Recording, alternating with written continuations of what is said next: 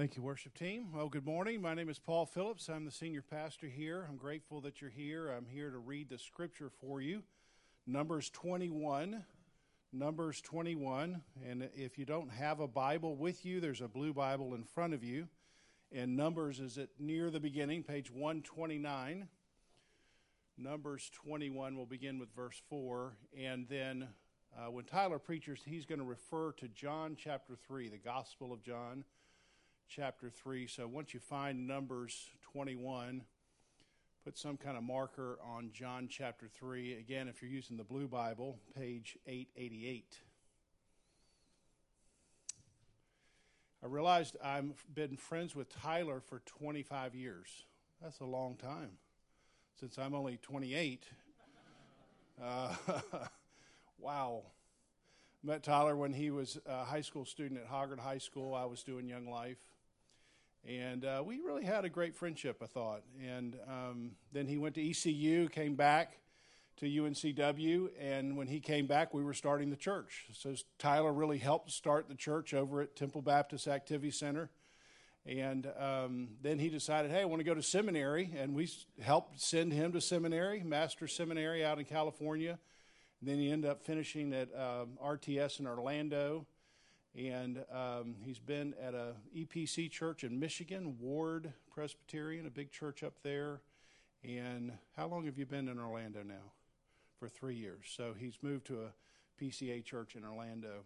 But having Tyler here was like I don't, I don't know if this is, happens in your household around Christmas and New Year's, but like old photos somehow come out, you know, and whether it's uh, you know an old photo album or you just have Christmas cards and you look at them and say, "Wow, they've their kids have grown," or whatever you say, just sort of you're rem- reminiscing.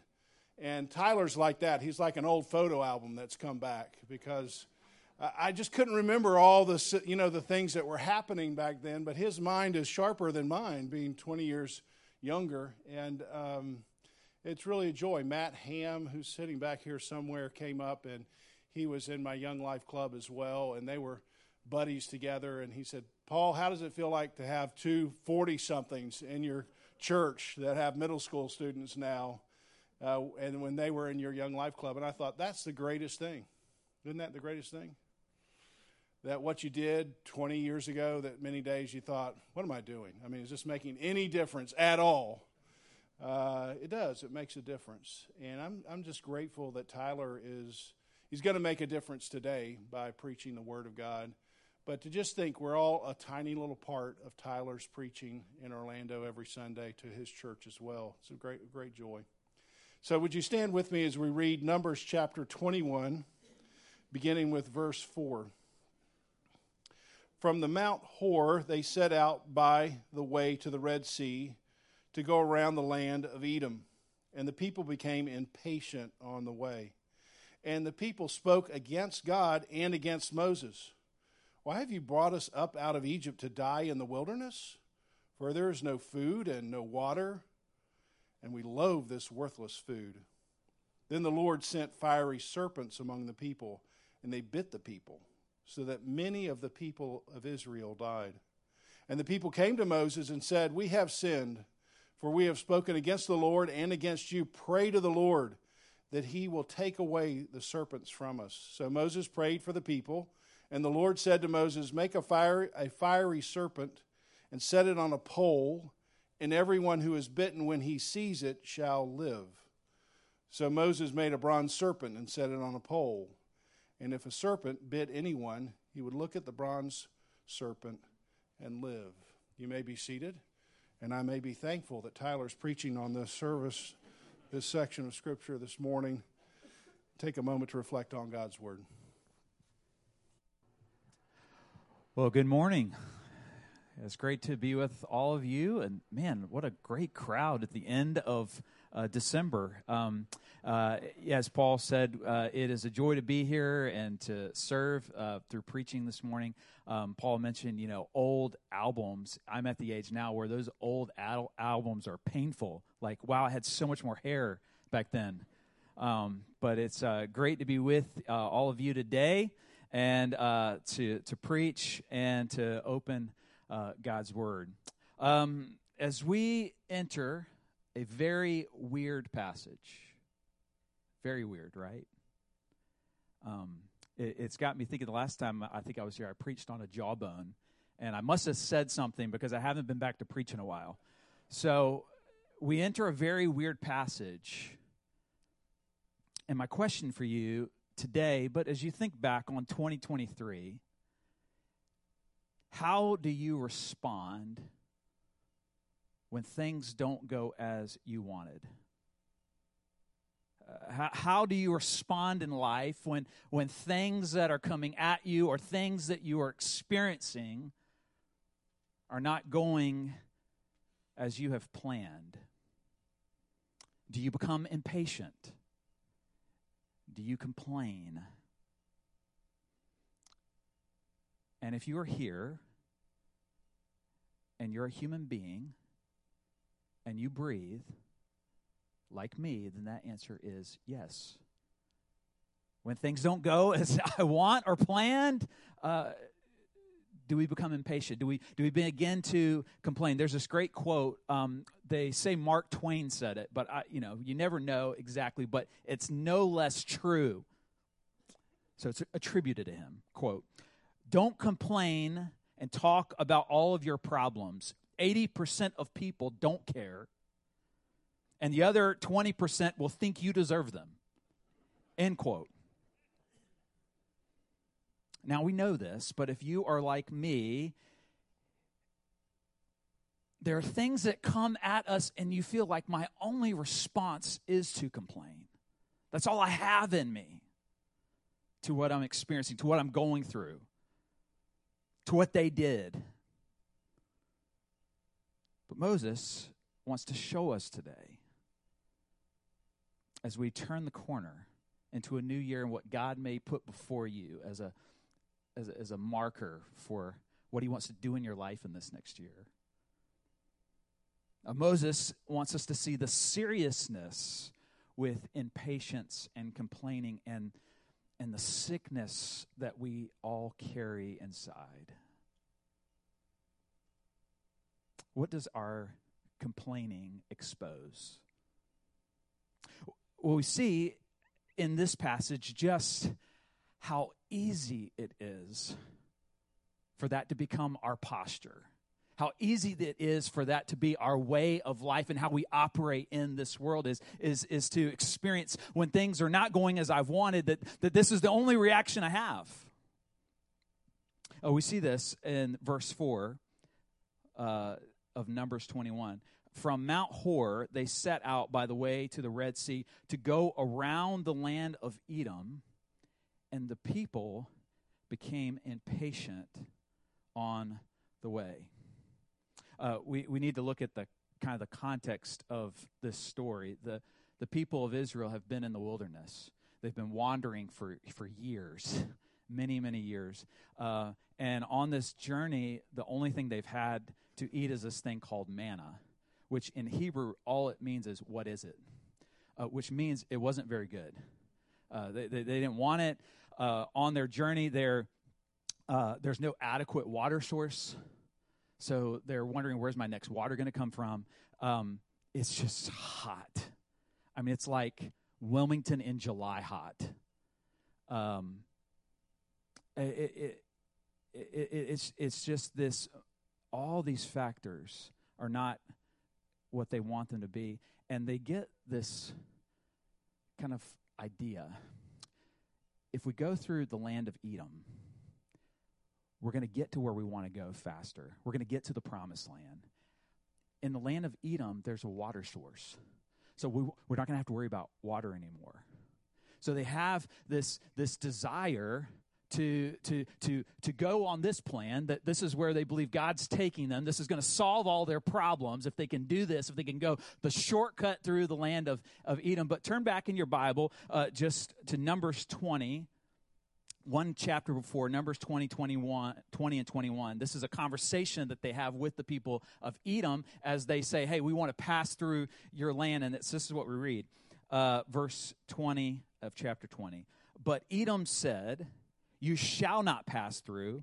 And Edom came out against them with a large army and with a strong force. Thus, Edom refused to give Israel passage through its territory. So Israel turned away from them. The Israelites were told, You must take a long detour around the land of Edom. The Israelites were told, uh, What you wanted what you planned for, what you were hoping for, is not what you are going to get. Uh, my wife will tell you, I'm actually wonderful to live with. Just as long as everything goes my way. And the second things start to go as we had not planned, what do we read? They became impatient on the way. They, they, began, to, they began to complain. Uh, uh just this natural default setting in the human heart that we wanted this plan, we were going to go right through Edom, and now we're told we're going on a totally different plan.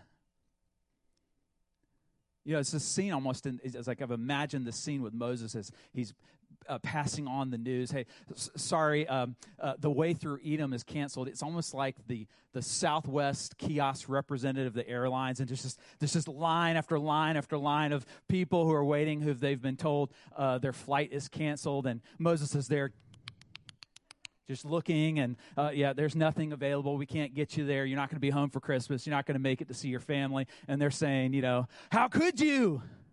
Canceled canceled through Edom. Are you kidding me? You've, you've seen someone like this at the airport, right? And some of you, you've been that person, you know it. But this is the default setting of the human heart to, to, to find ourselves when things aren't going as we planned to begin to complain. This is the story of the people of Israel. We've seen it already through the book of Numbers, Numbers 11, Numbers 14, 16, 17, here in 20. They, they tell the story of, of the human heart that when things don't go like we want, with such ease, we begin to complain. With such ease, we begin to grumble. With such ease, we begin to struggle with patience in situations that come into our life. Can you see this morning we are just like these Israelites having to take a long detour around Edom? Maybe there's some place in your life you're having to take a long detour around Edom. Maybe for you, it's your job that you just find yourself today in a job that you struggle that, uh, man, I, I know the Christmas break's coming to an end, but I'm going to have to go back there. Uh, maybe there's someone you work with that just every time you're around them, they just grate on every fiber of your being. Maybe it's the job itself. It's just, I'm in this job and I, I don't understand why I'm here. I don't understand what I'm doing. I feel stuck. Uh, I, I, I don't know where, the, where I'm going in this job. Uh, some of you, um, I see a couple of students here. It's it's the uh, you know almost like why are why why are my parents always in my business about everything? And what am I doing with my life? And why am I why am I doing this major? Or why am I doing this career? Or why am I doing this? And, you know why, why why are they why are they always bothering me about these things? Maybe if you're a parent here, you're just wondering like why do my kids uh, not listen to me? Why are my kids crazy? Maybe that's not you. Maybe that's not you. Maybe everything's. Um, if you're single, why is it another year that God has not brought someone into my life?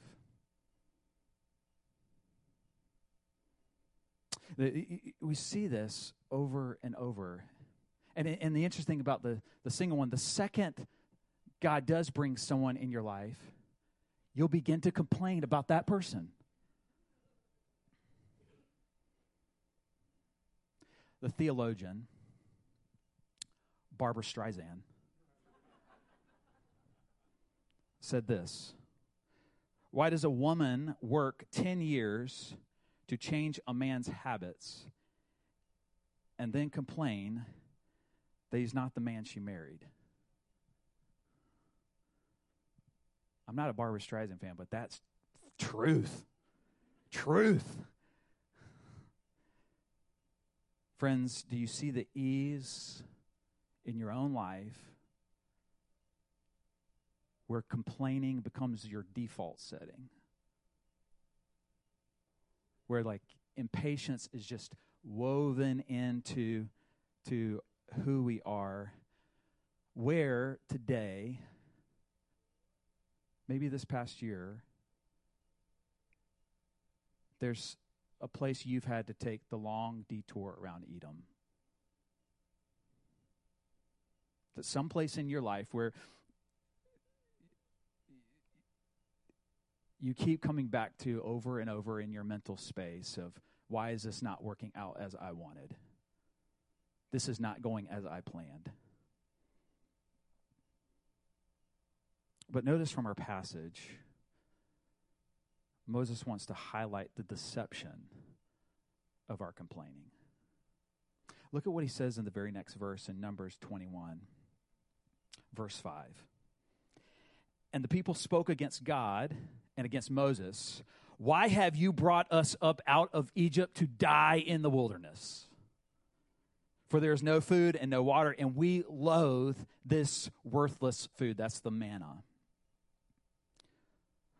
What we see here right in this very next verse after the just the ease of complaining the the impatience that exists in our souls that the deception we begin to have with our complaining and with our impatience. This is what happens. We begin to dream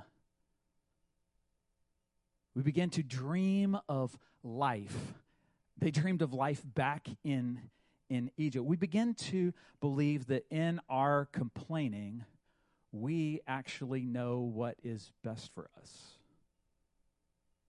We, we, in the complaint, we, we, we believe uh, in those moments, oh, well, gosh, if, if this happens, oh, once we get here, uh, once this gets worked out in my life, oh, then everything will, will go as it should. Uh, once we get to this place, this promised land, once we find this food, or once we get this water, then everything's going to go uh, as we plan. Then, then, don't worry. Then I will stop complaining. When everything goes and gets to where I believe and dream it should, then don't worry, Tyler.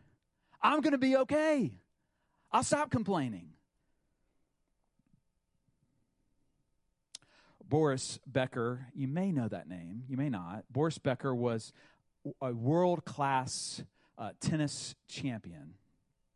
And uh, as he was moved through the kind of the highlight of his career in the later stages of his life, um, he's looking back um, to the season of his life where he was number one in the world in tennis. He is fame, accolades, money. At some point, he was voted sexiest tennis player alive, which I don't even know what that means. Um, I didn't know that was a thing. But he's looking back on his career and this moment in his life when everything was going as he dreamed. Everything was going as he had hoped. Everything was going as he planned. And he was empty. Uh, this is what he said I had won Wimbledon twice before, once as the youngest player ever. I was rich. I had all the material possessions I needed. It's the old song of movie stars and pop stars who commit suicide. They have everything, and yet they are so unhappy. I had no inner peace, I had nothing on the inside.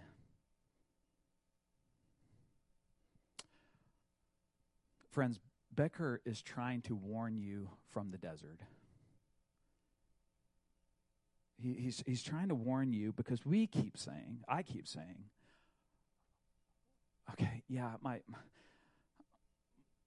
I'm grumbling, I'm upset with the way things are in my life, but, but once I get here, uh, once I get to this place in my life, uh, once this relationship gets reconciled, uh, once uh, I get in this job that I've always been longing for, Tyler, Tyler don't worry. Everything's going to be okay. I'll stop complaining. Everything will be as it should be. Uh, Tyler, once once I get my health back like I wanted, once once I get my GPA to, to this level, uh, w- once you know, there, there's something there for all of us that we keep saying, Tyler, yeah, I, have got some grumbling. Yeah, Tyler, I got some complaining. Yeah, Tyler, I've got some impatience. But don't worry, Tyler, I've got a dream.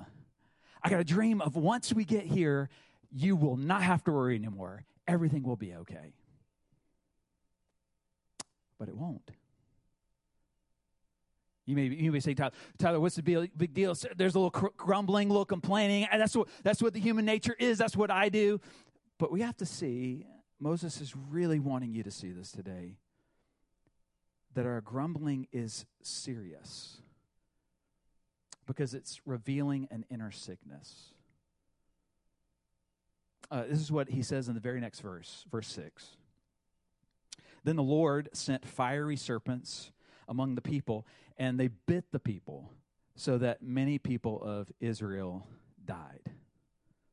Uh, it, it tells us here about these, these fiery serpents. And my thought when I first read this was this image almost of serpents that were on fire, like snakes that are slithering around and there's flames coming off of them. But th- that's actually not what it's talking about. It's actually talking about in the context uh, these these snakes that existed in the desert there.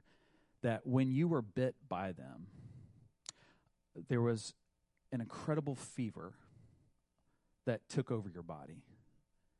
And along with this fever was a thirst that just couldn't be named. Uh, you just became incredibly parched, and then you would die. It was a sign that the venom had, had, had worked its way into your veins. And this is what God wants us to turn the page on for 2024.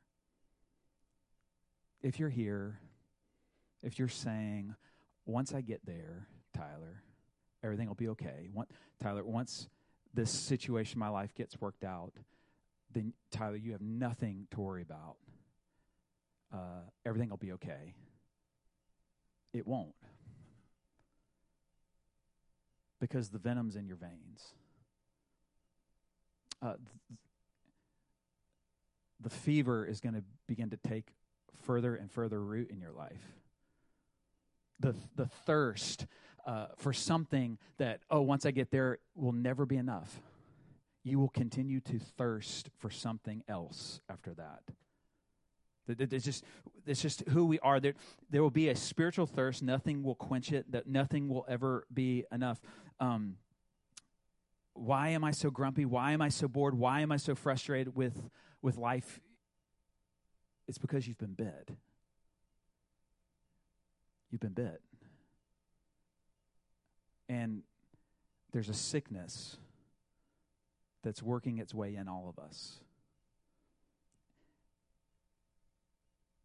And here's the really tough part of it the venom won't stop. Um, the venom won't stop until it's taken you out. C.S. Lewis, which, if you've been a part of this church at all, have probably heard C.S. Lewis um, along the way. C.S. Lewis tells a fictional story of someone who had been bit by this venom. The venom of uh, grumbling, complaining, impatience, and and this sense of life not working out as they want. And they thought, "Oh, don't worry, I'll get over this." But he says, "No, the the sickness just takes further root in your soul." This is this is how he put it. Hell begins with a grumbling mood always complaining, always blaming others, but you're still distinct from it. This is this idea of there's a grumbling, but you can recognize, oh, the, I'm, I'm still who I am as a person, he says. You may even criticize it, this grumbling in yourself, and wish you could stop it. But there may come a day when you can no longer. Then there will be no you left to criticize the mood or even to enjoy it, but just the grumble itself, going on forever like a machine. It's not a question of God, quote, sending us to hell. In each of us, there is something growing which will be hell unless it is nipped in the bud.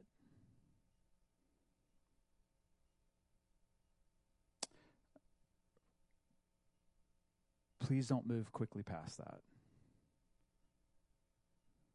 I don't know if you've experienced this in your own life. You encounter someone who the work of the venom has gone on for years in their life and they're at a, an age and a stage where, where now uh, they're just grumpy about everything in their life. Have you ever encountered someone like that? This is, I, I just everything's wrong with the world. Everything's wrong with this country. Everything's wrong. No pointing okay that's the venom that's the venom as it's worked its way in. That's what Lewis is saying. Lewis is saying it'll it'll there will come a day when there'll be no you left.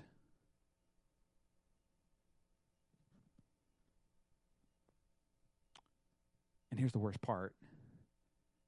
We can't get the venom out. That's what we see here. There's nothing we can do to fix it. All that we can do is we heard earlier Matt say the beautiful gift of confession. The beautiful gift of confession. He, this is what you see in the very next verse, verse 7. And the people came to Moses and said, We have sinned. We have spoken against the Lord and against you. Pray to the Lord that he take away the serpents from us the people now are aware of their predicament. They're aware of the, the turmoil that is inside of them. They're aware of their need in that moment. Uh, they're crying out to God, God, wake me up from this, this place. Wake me up in this spiritual slumber I'm in.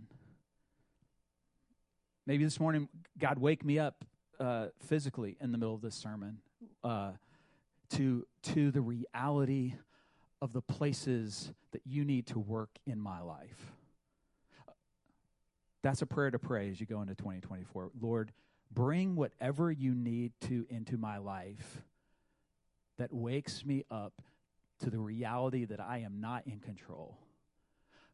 Lord, bring whatever you need to in my life to wake me up to the reality that whatever plan I think I have for my life, it is nothing compared to life with, with you. But please see this that as great as confession is, it doesn't change anything in our passage. They've, they've confessed, they, they have called out, they have cried out to God. They've said, God, please uh, set us free from this, redeem us from this. So the first step is just, just naming how sick we are, that the venom is there. But how are we healed? Well, we see it actually in the next two verses, verse 8 and 9. It says this And the Lord said to Moses, Make a fiery serpent and set it on a pole, and everyone who's bitten when he sees it shall live. So Moses made a bronze serpent, set it on a pole, and if a serpent bit anyone, he would look at the bronze serpent and live. So, first, please see this God provides a mediator. Uh, God, God provides Moses uh, to, to stand in the gap for the people. He, he comes to intercede on behalf of the people, to pray for the people, that, that they would be delivered, that they would be redeemed of their sickness. And, and secondly, see that God provides a substitute, albeit a very weird, weird substitute. God says to Moses, okay, take uh, uh, uh, uh this bronze serpent, it, it basically made of bronze, put it on, on, a rod, hold it up in the air, and anyone who, who looks at it can be freed of their judgment. Um, anyone who looks at this bronze serpent can look up and live. Uh, everyone, everyone who who has been afflicted by the curse, everyone who, who can name their their their soul's need, if they will just look up, they will be healed. They'll be healed. All that they had to do was look up, and they would live. It's incredible. Just just look up. The, the venom's coursing through your veins. You're going to die, but just look up. That's it. Now, I want you to know this about me. I am a very pragmatic person. So, you read about a bronze serpent like this, and you're like, man, I have got to get me one of these. You just got to just look up. I mean, that's all you got. To look up and you're healed. But you can't find one. I, I actually looked; they aren't on eBay. Um, and there's, you know, you don't find an infomercial at 4 a.m. saying "call now," and you'll get not only one bronze serpent, but we'll give you three absolutely free. Just call right now. They, they don't have that. And here's the worst part the one bronze serpent that we had was destroyed. Um, you, don't turn there. Second Kings 18. Hezekiah is uh, in charge now, and it says this in 2 Kings 18. Hezekiah removed the high places and broke the pillars and cut down the Asherah. Uh, he broke in pieces the bronze serpent that Moses had made, for until those days the people of Israel had made offerings to it. It was called Nehushtan.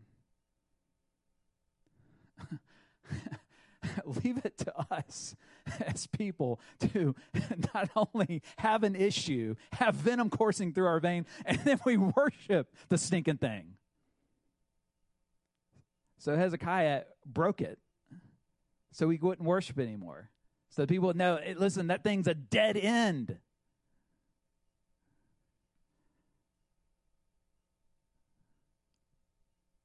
So the problem for you and me is how then can we be healed? I mean, the one place God gave to, to, to say that people look up and live is gone. Where can we find healing if the place God offered to save us has been destroyed? Well, I want you to think of, in your mind, just real quickly, and I've asked a couple people, um, people in Florida, I've asked people here this question. What is, in your mind, the most well known or popular verse in all the Bible? What, what, what, what verse is the most popular verse in all the Bible. Don't say it, but just what in your mind. I don't know if it's because of its beauty or it's because of Tim Tebow's eye black. But John 3:16 is the verse most people think of when they think of uh, the most popular verse in all the Bible and I'll read it if you, if you don't know it.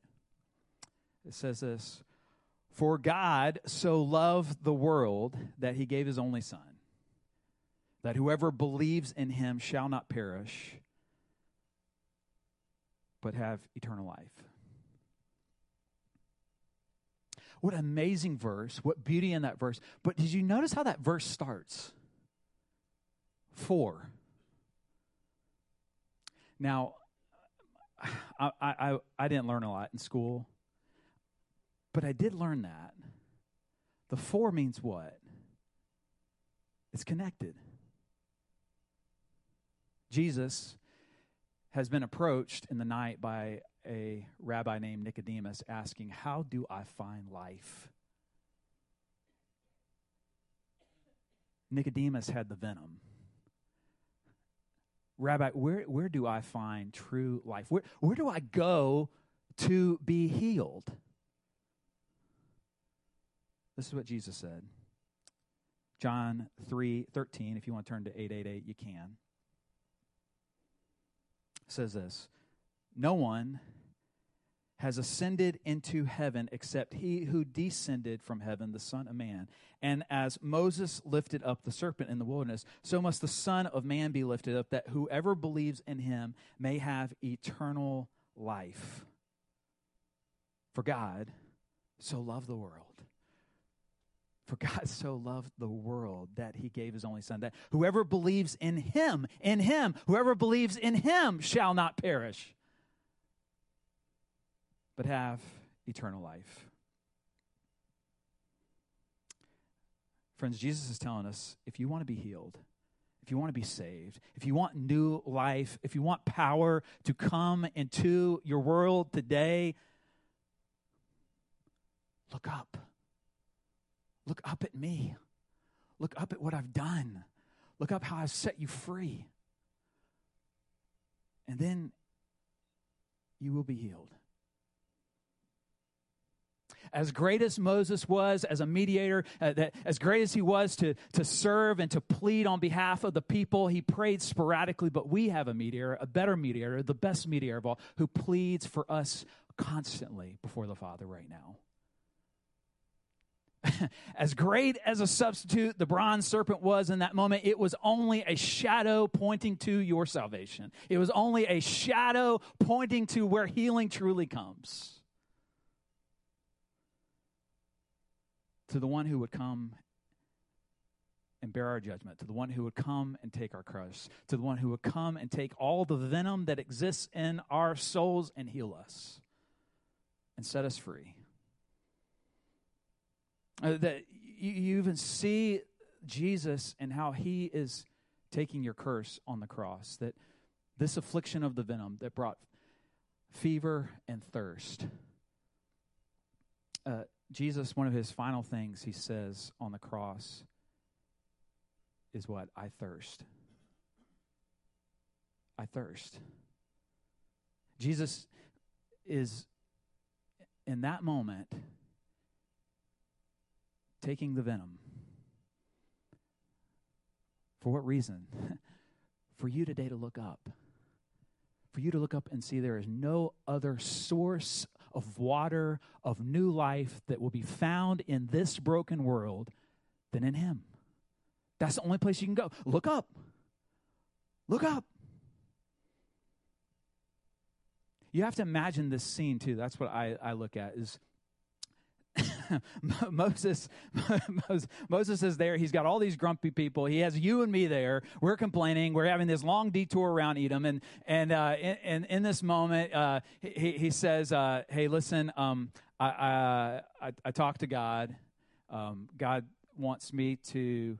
Um, put this bronze serpent on a rod and, and lift it up and and uh, you'll be healed don't don't worry i know it sounds crazy but that's what god called me to do and there were people in the crowd who who they were just so full of faith. Like hearing that they, they said oh look at how our god redeems. Look at what our god does. Look at how he is a stronghold for those with venom in their veins. I will look up. And they looked up and guess what? They were healed. And then there were people like me in the camp. You know i've got cynicism coursing through my veins Moses, narcissist. what did he say? He, he, talked to God. He, God said, "This bronze serpent." I just just look up at this bronze. Is he kidding? What what does he think that's going to do? I got venom in here. He wants me to look up, and I'm going to be, uh, you know, with every bit of doubt coursing through my body. I look up, and guess what? I'm healed too. You know why? Because the gospel is never about the amount of your faith. The gospel has always been and will always be about the object of your faith and what he did and where you look. That's, that's what God does. But if you're like me, we're so busy looking down, aren't we? Um, my kids love uh, going to Chuck E. Cheese's. I don't know if you've ever gone to the wonderful establishment of Chuck E. Cheese's. Um, great games to be had by all, uh, as well as a, a small case of the flu that you can inherit while you're there. Um, but one of the games my kids love to play the most is the the whack whack a mole game. And you know, you're just sitting there and you wait for that that thing to pop and you just whack it down. And I think so many times in our life, that's how we live. Well, well there's that impatient. I'm gonna get. I'm gonna get it. Uh, oh, I'm complaining again. I gotta get. This is where I go. We're, we we just we just keep looking down. And and God says, My poor child, that will never solve the issue. Please, please look at what I've done. Look up. Look up. Um, Charles Spurgeon was a 18th, 19th century Baptist preacher, and um, before he became a Christian, his soul was in anguish. Just, I mean, he knew the venom of this passage. And uh, it was snowing outside, and he was cold in London, and he he wandered into a small uh, Methodist church, and um, there were only four other people at the church. So I'm super grateful there was more than four people here today. Um, and uh, and according to Spurgeon, the guy that was preaching was not very good. Um, don't tell me if that's how you feel. Ignorance is bliss. But he sits down in, in this church with these four other people, and the the pastor is not very good. Can see him that he's come in. It's like, oh, we got a new person, and he looks at him and he says, "Young man, you look miserable." Now, preaching etiquette has come a long way since then. Like we don't we don't say that anymore. He says, "Young man, you look miserable." And then he said, "Young man, look up and live." Spurgeon said that's how he became a Christian. That's how God used him in mighty ways to transform England. This is what he said about that moment. The blow struck home. I saw it at once. I've been waiting to do 50 things to find God, but then I heard those words look up. And the cloud finally was gone. Like when the bronze serpent was lifted the people only looked and were healed. And so it is with me. I looked up.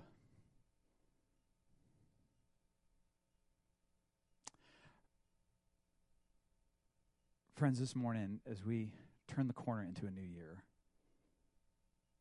and maybe you're carrying something from this past year where it feels like the long detour around Edom would you look up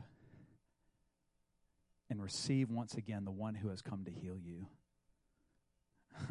would, would you look up and see the one who has paid it all? Would you look up and see the one who has died in your place to free you of whatever is holding you back? Would you look up and live? Let's pray.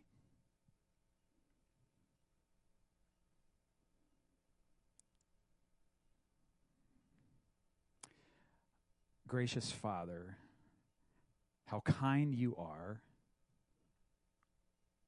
to provide for us when we have nothing to offer, uh, to meet us in the lowest and loneliest places, to, to meet us in our guilt and our shame, to, to meet us in the places where the venom feels like it has gone too far, that you meet us and you simply say, Look up at Jesus Christ and live. Father, would, would that be our assurance today of your power? Would that be uh, our the assurance today of how far you would go, the depths that you would would move to show us the incredible love? For God so loved the world that he gave his son. And whoever looks up at him will be healed now and forever. And we pray this in his name. Amen.